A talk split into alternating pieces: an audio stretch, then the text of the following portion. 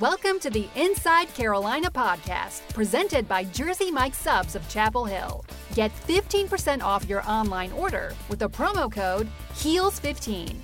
Go to jersey mikes dot com slash order now. I'm your host, Tommy Ashley. I'm joined by Mike Ingersoll, Taylor Vippolis. You are listening to the Inside Carolina radio show, sponsored by Jersey Mike's of Chapel Hill. Uh, guys, appreciate you joining me. We're recording this on a Tuesday night. I'm actually sitting here watching Boston and Los Angeles in the first game of the World Series. Pretty exciting ball game. Yeah, baseball in the freezing cold. Fun times. Mike, I'll come to you first. Uh, we kind of talked a lot off the air, and we talked a lot over the last few days about Carolina and Syracuse and another devastating loss. But let's try to pull some positives out of this. I mean, a lot of guys made a lot of plays uh, over the last couple weeks.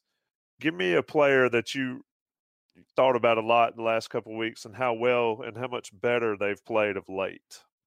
And you can pick from either side of the ball, your choice. I think Jonathan Smith has shown improvement at middle linebacker, um, certainly from where he was last year after Andre Smith got hurt and he got thrown into the fire. Uh, that game experience is finally starting to catch up and, and pay off for him a little bit. He's got a long ways to go, but he's he's a big body in there, and he pa- he certainly passes the look test, and he's he, he's he's moving a little better. His pass coverage needs needs some work, but um, his run fits and everything are, are solid, and he seems to be where he needs to be more, more times than not. Um, his foot his footwork is good. I don't see a lot of false steps. Um, so Jonathan Smith has gotten gotten better. William Sweet is another one. He's starting to get some recognition, um, you know, in terms of how he's grading out and things like that. A lot of that's subjective. You know, it, offensive line coaches grade different guys differently, and um, you know, S- William's been playing well. Um, best offensive lineman in the A C C uh, for this past week. I'm not, I'm not so sure about that, but I know he was up there. I mean, I'd, I'd say he's he's probably one of the top five uh, performers. But again, some of that some of that stuff is subjective. Some of the things that he's working on is Uh, or needs to work on, I guess, or uh, his his three-point stance in pass protection. I can tell every single time we're throwing the ball when our offensive line's in the three-point, if I can just look at William Sweet, I can tell you what's about to happen. Um, so he has a tell in his three-point stance, which a lot of college, college players do. I did. Um, most guys do, just because coming out of a three-point stance in pass protection, especially at tackle, is awkward, and it's it's difficult to learn how to do it properly. Uh, it takes a lot of drill work that you just don't necessarily have during the middle of the season. And then uh, I've harped on it every week, but footwork on the backside, uh, pullers. So this isn't just a William thing, but it's it's an everybody thing, um, especially our guards on powers and counters and things like that. Um, our pull footwork and our backside footwork, which are essentially the same, um, they they need some work. There's a lot of false steps there, stepping underneath yourself, not gaining ground on your first step, and it's costing us. Uh, it, it delays the play, and it, it slows you down from getting to your assignment. And usually the guys that the guys that are responsible for second level guys, or pullers, or backside backside blockers that are responsible for second level guys, when they take a bad step, our plays are designed to hit so quickly that their responsibility is the one that's hitting hitting the ball carrier and making the play, or at least disrupting the play. So that's those are some things that we have to work on generally. But in terms of two players that I think have shown real improvement, it's William Sweet and Jonathan Smith. One from each side of the ball. Taylor, your thoughts there. Uh, I think there's plenty of guys to go around, but give me your take. Yeah, if I had to pick who my like M V P performance would be so far for uh, this team, it would be Jason Strowbridge. I think, you know, the defensive line came in with a lot of hype. You had to deal with the suspensions to Tomon Fox and Malik Carney. Aaron Crawford, arguably their best player on the defensive line, has been out. And Jason Strowbridge has kind of come in and forced the coaches to play him and play him a lot of reps. He's a, a force inside. He has three sacks this year. Um, I've been really impressed with his get off on the ball. I was kind of, I had him as one of my breakout players this year, but you know, even in like my wildest uh, outlook of the season, I didn't think he would be this good, this fast. And I think that's a positive sign for when guys like Aaron Crawford come back, and you could get two guys inside like Aaron Crawford and and Jason Strowbridge. And then there's there's been a lot of guys who you could say they've played good, but then you have to follow it up with like a, but they also do this pretty uh, pretty poorly. Like a guy like Daz Newsome, I think um, coming into this year, I was looking for him to be more of a guy uh, than what he has been, just getting jet sweeps. And I think he's shown that the past couple of weeks, but he also had a huge drop in the Virginia Tech game. And, you know, he has to work on putting complete games together. But in terms of the athleticism, you could see it there. Uh, a guy like Patrice Renee, you know, the cornerbacks was a huge question mark coming into the season. And I think Patrice Renee, the past two weeks has come on really strong. He got his first career interception against Virginia Tech. He got his second career interception against Syracuse.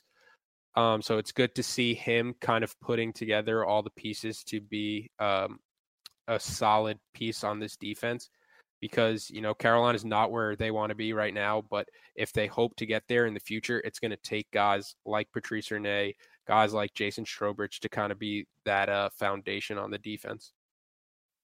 Mike, let's talk about Patrice Renee. And I mean, that's a guy, I believe it was two thousand sixteen, Georgia, in the Georgia Dome, that got picked on terribly and yeah. had some bad penalties. And people, I think they brought that up in the broadcast. But he's a guy, we've talked a lot about player development, especially off the air in these podcasts. Um, but that's a guy, like Taylor mentions, that I, if you'd have told me two years ago that he'd be um, the guy that nobody wants to throw at on this North Carolina defense, I, I would have been shocked. But that's a credit to him, and that's a credit to his coaches back there. And his coaches back there haven't been the same. Your thoughts on his progression and uh, the coaching up of Renee? Well, Patrice is probably his success is most likely a product of his desire to be good, right? He wants to he he wanted to get better, and he wants to be good, so he is. And it's there, there's no there's no substitute for that.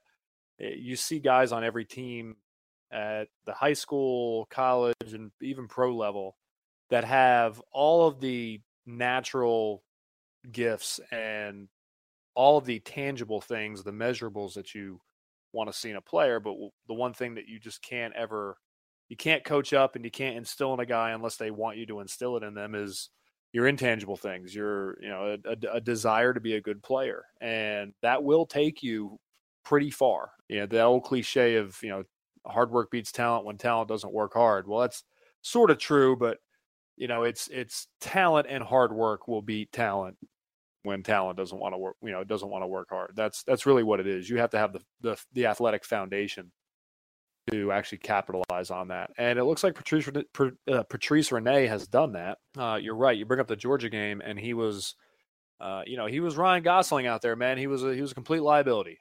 I was screaming to let P D in, and he really turned it around in the last couple of years, and he always showed flashes of, of, of his ability. Right now, he's he's not there yet, but he again he's he's a work in progress. But he's he's significantly better than he was two seasons ago, where on a national stage he was, like you said, getting picked on.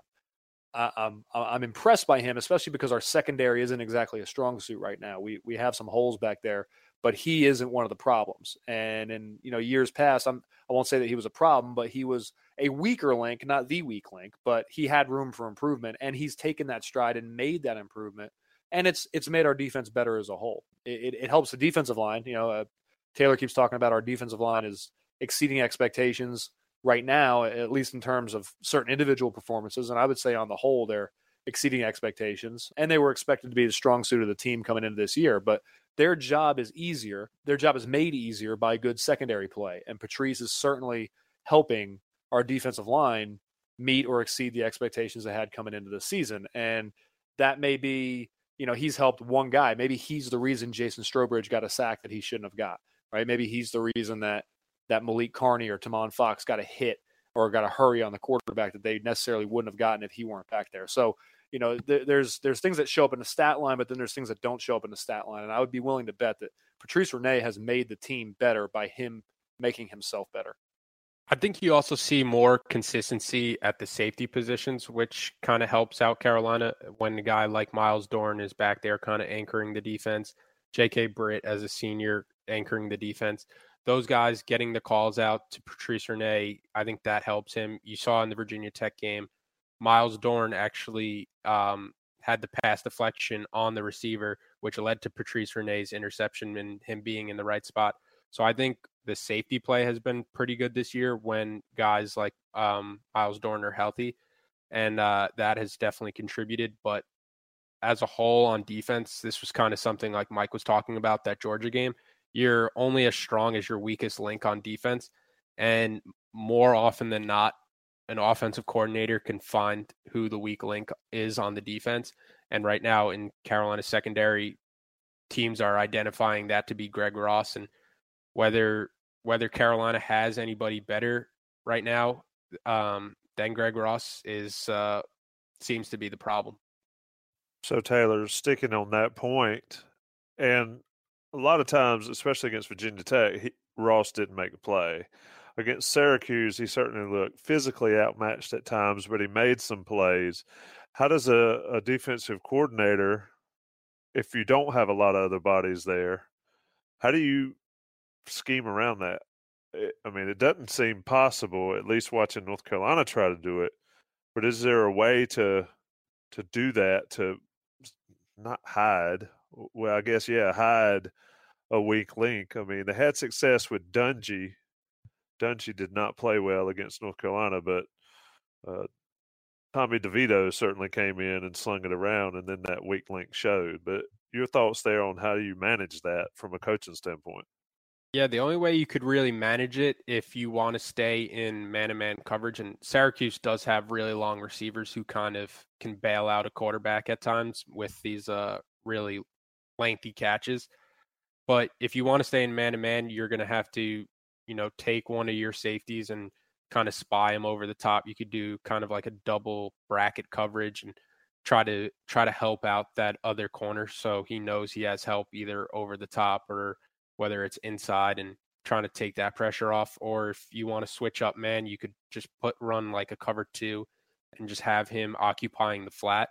But I think he's also been a liability in um, in tackling too. So it's it's something that you can try to mask it, but at the end of the day, you can't hide where somebody is.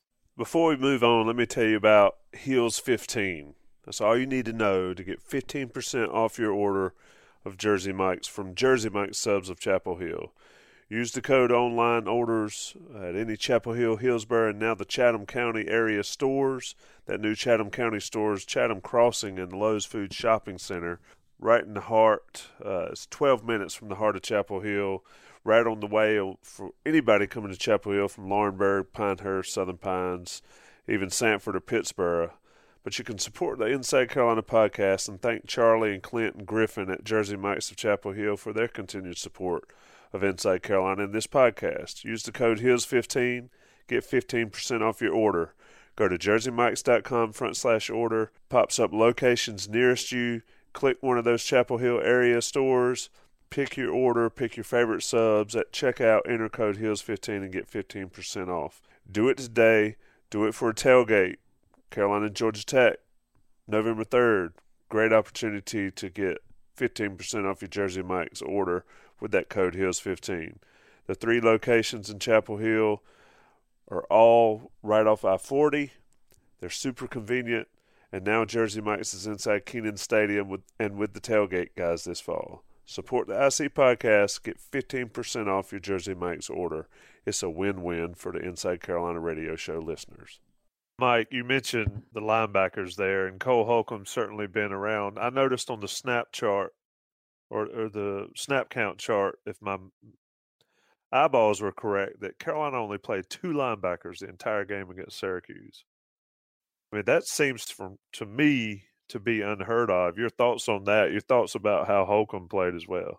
Yeah, Cole has been a ball hawk his entire career, and there, there, that's why I didn't mention him earlier when you asked me about who's been who's shown improvement and, and, and who are the guys that are kind of catching my eye, because Cole is steady and consistent and productive, and you know, yeah, that's just not a guy that I needed to mention. There's There's not improvement that needs to be had with him. There's nothing that I've noticed because he's always on. He's always he's he always seems to be making plays, um, and he, he did the same thing against Syracuse. I mean, listen, every everybody made mistakes against Syracuse. Everybody's made mistakes. every game this year. But the one guy that seems to be one of, if not the most consistent, steady force on our defense is Cole Holcomb. And part of that is game experience. Part of that is um, general football I Q. I mean, when you watch him play, um, at least in the term, at least in the way you can tell he's diagnosing offenses and diagnosing plays, um, you know, there's a, there's a football I Q there that uh, is, is, is invaluable. It's, it's, he's, he looks like a faster, uh, more athletic in terms of lateral movement or pass coverage skills version of Jeff Schottmer. And Jeff was a, Jeff was a very smart football player. Jeff was another guy that could diagnose a play pretty quickly. Cole shows similar traits, and yeah, that, that allows him to be successful. It allows the rest of the defense to be successful. But um, in terms of production, I mean, there's really not much to say other than, you know, he's, he had another game. Like he's had a game just about every other one he started and played in. And that was, you know, consistently productive from start to finish. Taylor, let's sort of turn this to Virginia. Uh, we'll preview it uh, for the Inside Carolina Tailgate show later in the week. But looking ahead, uh, I want some stories about games at Virginia. I know Mike has some. I remember um, Ronald Curry saying way back in the day, and it probably well before he ever got there, that the first thing they said is, do not take your helmet off on the sidelines at Virginia. Let's talk about those those stories and the experiences up there. Taylor, you go first, um, or, or just any game against Virginia. Carolina, Virginia, oldest rivalry in the South, whatever they want to call it. It still means a lot to a lot of people um, in these two states. Your thoughts on that ball game? Yeah, when we were there, um, when I was playing, it wasn't. It never felt like too big of a rivalry. Like we didn't lose to them. They were having their down years towards the end of um, Mike London, and it just seemed like their fans weren't into it when we were going down to Charlottesville. Like we would drive in and be like, "Oh, this looks like this looks like a uh, you know, a lesser down version of Chapel Hill, beautiful campus." We would show up to the game. It was majority U N C fans or majority empty stadium, uh, an empty stadium. So I don't have any like hostile feelings towards Virginia. Um, the the best game that I can remember was the twenty sixteen game where um, we really beat them. Uh, it was we didn't even beat them that bad um, early on. I think they that was the game they had like a fake field goal or something, and it was just a game where you knew adversity was going to hit at some point. And I think that was a sign of those earlier teams or some of the better teams with Coach Fedora, where how they handled that adversity. Um, it was one of the first games. I think it might have been the first game Mac Hollins missed. Bug Howard wore his thirteen. So that was a cool storyline. Uh, we ran a trick play. I think it was Mitch to like T J Logan to somebody else. And then they wound up throwing it back to Mitch, who threw it a bug for a touchdown. And then the route was just kind of on from there. Prohl had a pretty deep touchdown. I remember uh, Brian Chacos, friend of friend of the program. Uh, he was with his buddies in the end zone, and uh, one of his buddies like ran onto the field to start celebrating with uh, Prohl. So we never, and then it that game just turned into a blowout from there. So we never really had a hard time with Virginia. Um, they didn't do anything schematically where we had a put in this like extra preparation. It was just kind of a business as usual game for us. Mike, your take? I mean, once upon a time, Carolina hadn't won in Charlottesville since like eighty-one or something, since Ralph Sampson was up there. Um, and then, of course, we know about the game we don't mention. Uh, but your time at Carolina, what do you remember about Virginia the most? And I know you've got some stories, so let it loose. Well, Virginia was a different animal for me. So, you know, Vip's experience with Duke is more of a rivalry, I would say, in football than my experience with Duke was. Um, and then it flipped in terms of his experience with Virginia versus my experience with Virginia. Um, we beat Virginia in twenty ten up there in Charlottesville for the first time since, I, I think you're right, I think it was nineteen eighty-one. And that was a blowout. I think it was a forty-four to ten or maybe a forty-four to thirteen win. Um, I remember uh, Dwight Jones had a big touchdown, first play of the game, I think it was. I think it was first play from scrimmage. Um, he, we, I think it was a seventy-five or an eighty yard touchdown. Um, what I remember the most though, from Virginia was the two thousand eight, yeah, to the two thousand eight game at Charlottesville, where it looked like we had the game won. We were up by ten, I believe, for most of the game. Um, I remember Hakeem had a pretty had, had a big game that that weekend, and uh, they came back and actually beat us. I think it was the last one of the last two possessions of the game. I think we had to go on a two minute drill. I uh, ended up losing the game where we were down, but the game ended during the two minute drill for us. Um, and that looked like we were going to break the streak then, and we didn't. And that's when I realized that it was a little more serious than um, you know than we had previously anticipated. Obviously, um, we lost in two thousand nine, and uh, you know I've shared my feelings about that game and my experiences personally in that game, and um, things that I did that I I felt like cost us that game. Um, not that I was bigger than the team or ha- that that impactful generally, but I think there were some boneheaded decisions that I made in that game that might have cost us that. That game, and that was a low-scoring deal. I think that game was uh, like a thirteen to ten loss or something like that. Um, so Virginia is a different di- different animal for me, and I always found them to be one of one of the three dirtiest teams that I played in college. State is number one, Virginia is number two, and Tennessee was a pretty dirty team at number three. But I only had to play them once. Um, but something about those kids, you know, up there in Virginia, I, I still see it a little bit. Um, you know, near piles and. Uh, individual matchups and stuff, but I don't think they're as bad as they were. But for but Virginia there for a while was, I mean, just some of the some of the dirtiest cheap shotness dudes I, I'd ever lined up against, and you couldn't really understand why because, I mean, they, they always just sucked, and there was really no reason for it. But I mean, maybe that's maybe that's how you play when you suck. I don't, I don't know. Maybe maybe we should start it. Maybe maybe we, maybe we should start incorporating a little bit of that uh, in, in our game. Maybe it'll turn our program around. Our games against Virginia kind of just always felt like a stat patter game. Like somebody on our team was going to go off for a huge game, and like the talk leading up to the week, it was like, oh, who's going to be who's going to be the guy that kind of does that? In twenty twelve, uh, I think that was the game where Quinshot had like sixteen or seventeen catches, where it was like they were playing off him like fifteen yards every time, and Bryn was just looking at him and just throwing screens and letting Quinshot just pick up ten yards every time. Uh, the next year was I. That was the year back home, I think, where Queese had like a passing touchdown, a rushing touchdown, and a receiving touchdown. The next year, Mac Hollins put up like one hundred twenty receiving yards, had two touchdowns. So it always felt like a game like completely different. What Mike said, like we went into that game. We didn't really know about the past. Like a lot of the times, like fans think about the past and uh, the history between the two teams a lot more than the players. Like we didn't know that we hadn't won at Charlottesville in a while. We had just seen this team on film, and w- just watching the film, we were like, we're going to beat this team by twenty plus points if we play our best game. Yeah. I think Carolina's won four straight now in Charlottesville. And you're right. I remember the Dwight Jones game. I'll share my Virginia memory after I talk about Heels Travel dot com. It's the easiest way to book travel to big North Carolina away basketball games. And right now, Heels Travel is offering the best package deal to Chicago to see U N C take on Kentucky on December twenty-second.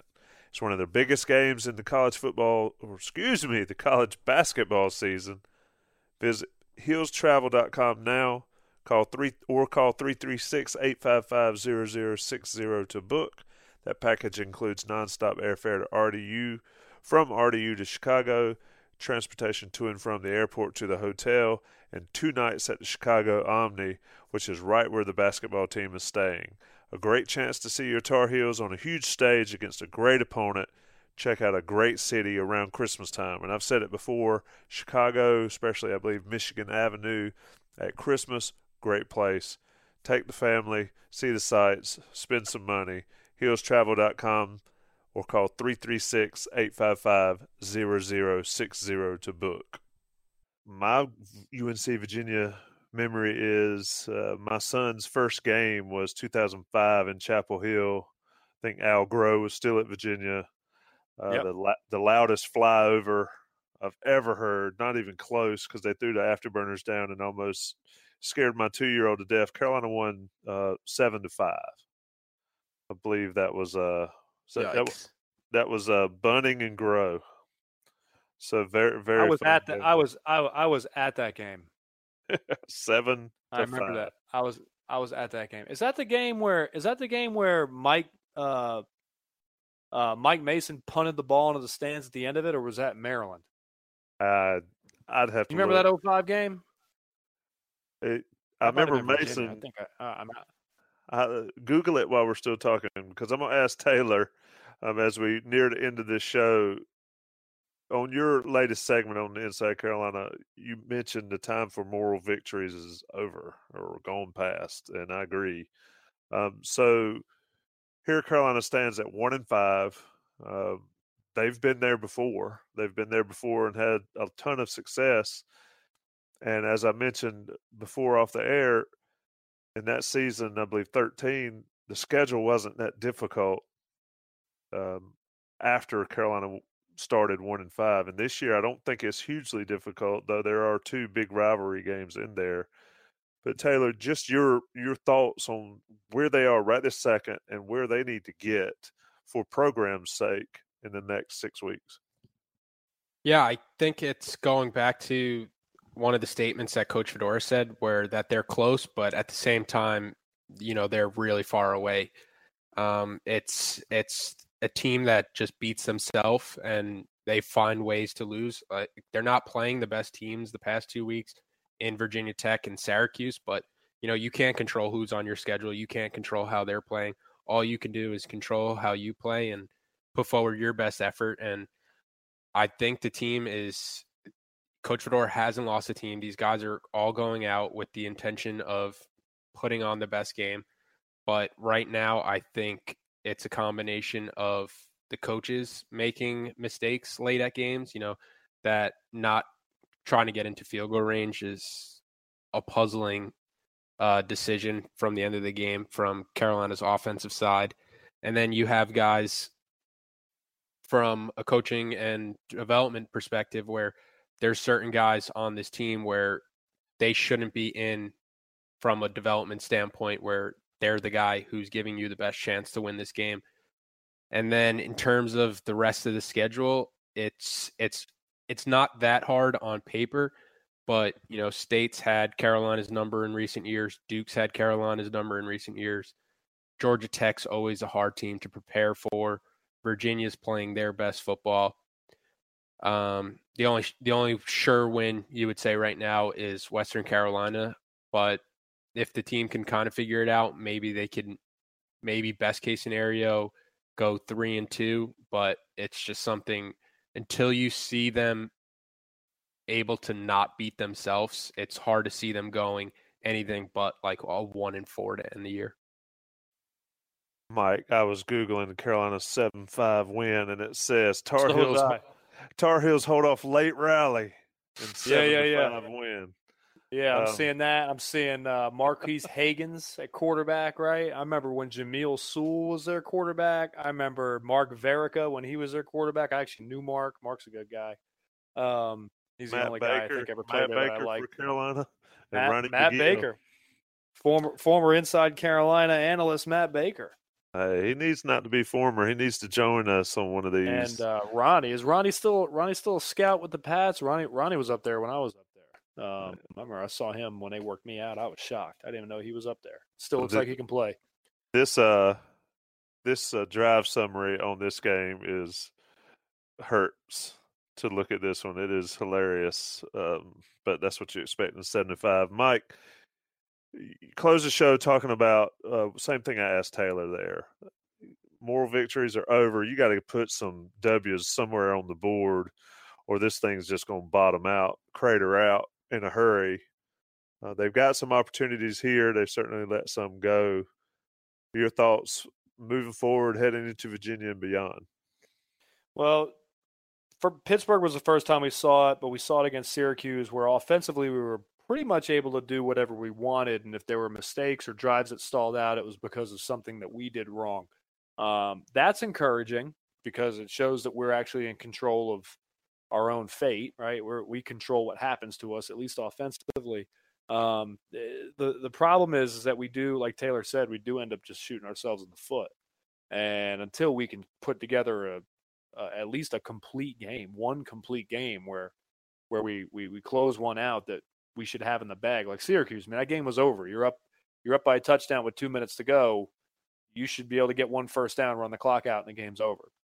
Um, the fact that we could do that, it, it makes you wonder if we were in that position because we were supposed to be in that position, or if we were in that position as a result of just fortune and being uh, catching a couple lucky breaks and and and and sort of just flying by the seat of our pants. Uh, until we can put a game together from start to finish where we're in control the entire time offensively, because defensively, I think for the first time in a while, I actually feel confident enough that we'll be able to stop people.